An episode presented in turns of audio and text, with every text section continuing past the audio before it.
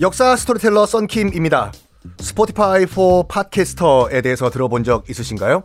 팟캐스트를 가장 쉽고 빠르게 만들 수 있는 플랫폼입니다. 여러분도 저처럼 팟캐스트를 만드실 수 있습니다. 어렵지 않아요. 설명드릴게요. Spotify for Podcasters에서는 핸드폰이나 컴퓨터로 바로 팟캐스트를 녹음할 수 있는 제작 툴을 제공합니다. 배경음악, 전환 효과음, 그리고 자동으로 음질을 향상시키는 기능 등등 한 곳에서 녹음부터 편집까지 팟캐스트를 빠르고 쉽게 만들 수 있습니다. 이렇게 만든 여러분의 팟캐스트는 Spotify for Podcasters를 통해서 애플 팟캐스트, 구글 팟캐스트 등 여러 다른 플랫폼에도 한 번에 배포하고 한 곳에서 관리할 수가 있습니다. 여러분이 팟캐스트를 만들기 위해 필요한 모든 것들을 한 곳에서 모두 무료로 제공합니다. Spotify for Podcasters 앱을 다운로드 받고 지금 바로 시작해 보세요. 네, 여러분 안녕하십니까. 역사 스토리텔러 썬킴 인사드리겠습니다. 나는 왕이 되기 위해서 태어났다. 뭐 여러 27명의 조선 왕 가운데서 뭐 취임사죠. 취임사 중에 유명한 것들이 몇 개 있습니다. 뭐 우리가 곧 다룰 정조 같은 경우에는 나는 사도세자의 아들이다. 라고 선언 때려버린 거.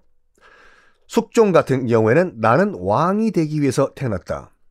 이 자신감, 뿜뿜. 이 소리 듣고 신하들 처음에는 멘붕이 왔어요. 제2의 연산군, 연산군 나왔다.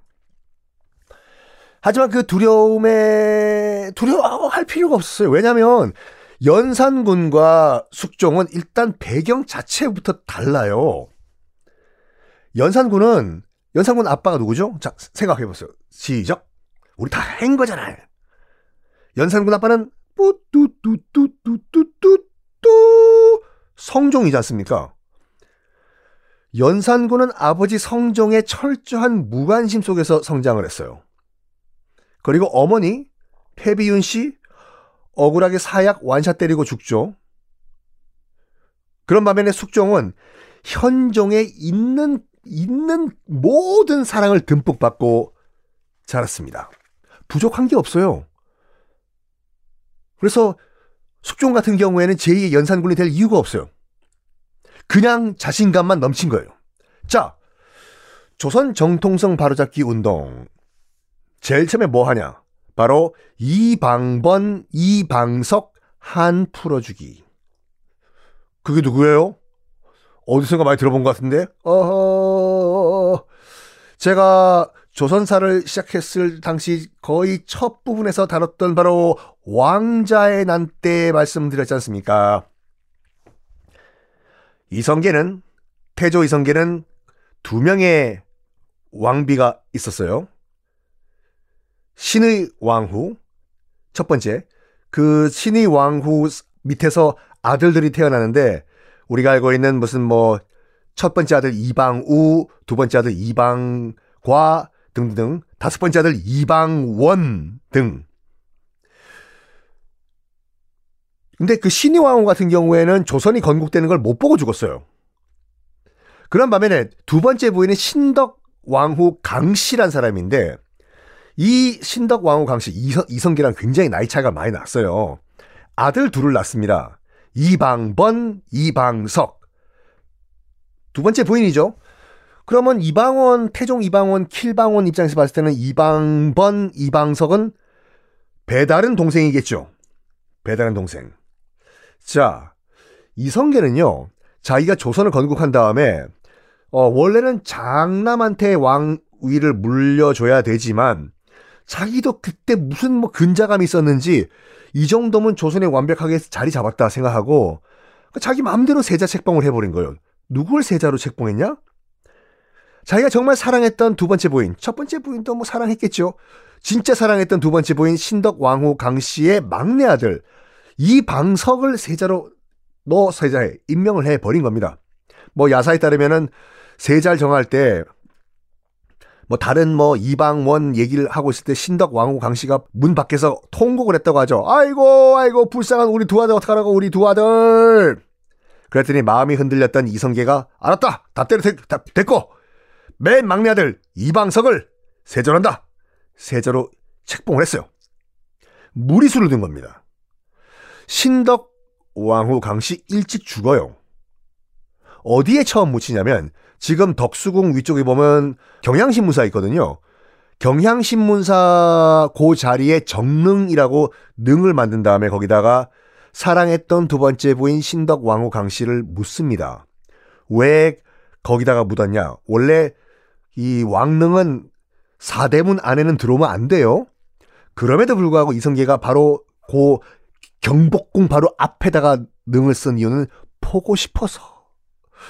죽었지만 자기 와이프가 보고 싶어서 광화문에 올라가서 맨날 봤다고 해요. 광화문에 올라가면 거기 경향신문사랑 덕수궁 뒤쪽 보이니까 여보 부인 했다고 하지요. 문제는 신덕왕후 강씨가 일찍 죽고 그런 과정에서 이방원이 이때다 왕자의 난을 일으켜가지고 일단 그 왕세자 이자 자기 배다른 동생 이방석 죽여요. 그리고 그 형 또 다른 배다른 동생이죠 이방번 죽여요. 요게 숙종 때까지 금기어였어요. 조선에서는 이방번, 이방석. 그렇죠. 태정, 태세, 문단세 쭉 이어오는 과정에서 얘네 둘 어린애 두 명은 완전 아웃사이더잖아요. 태종 이방원이 이제 그 즉위를 하면서 그러니까 까딱 잘못하면 이 배다른 엄마 때문에 자기가 왕이 못 될 뻔했잖아요. 어찌어찌해서 왕자의 난을 일으켜가지고 무리수 구테타를 일으켜가지고 동생 죽이고 자기가 왕이 됐지만 이 여자 때문에 이 여자 때문에 내가 왕이 될수 수 없을 뻔했다 해가지고 아 지금 경향신문사에 있었던 정릉을 파며 묘를 파버려가지고 시신을 어디다가 묻어버렸냐면 지금의 성북구로 이사를 보내요. 그래서 지금은 정릉이 성북구에 있습니다. 맞아요. 국민대학교에 있는 그 정릉이요. 그리고 그 정릉을 경향신문사에서 지금 성북구 저기 아, 국민대학교 쪽으로 이장을 하면서 석물들이 나왔겠지요. 뭐 무인상, 문인상, 돌로 깎아 만든 그런 그 장식 그 석상들이요. 그걸 다 뽑아가지고 청계천에 광통교라는 다리를 만들어 버렸네요. 그리고 광통교 지금 가면 볼 수 있거든요. 아, 청계천에. 석물들이 다 거꾸로 세워져 있어요. 머리가 다 땅을 받고 있어요.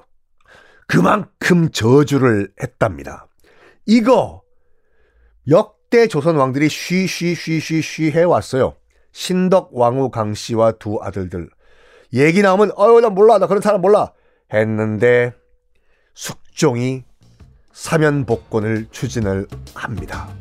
됐을까요? 다음 시간에 공개하겠습니다.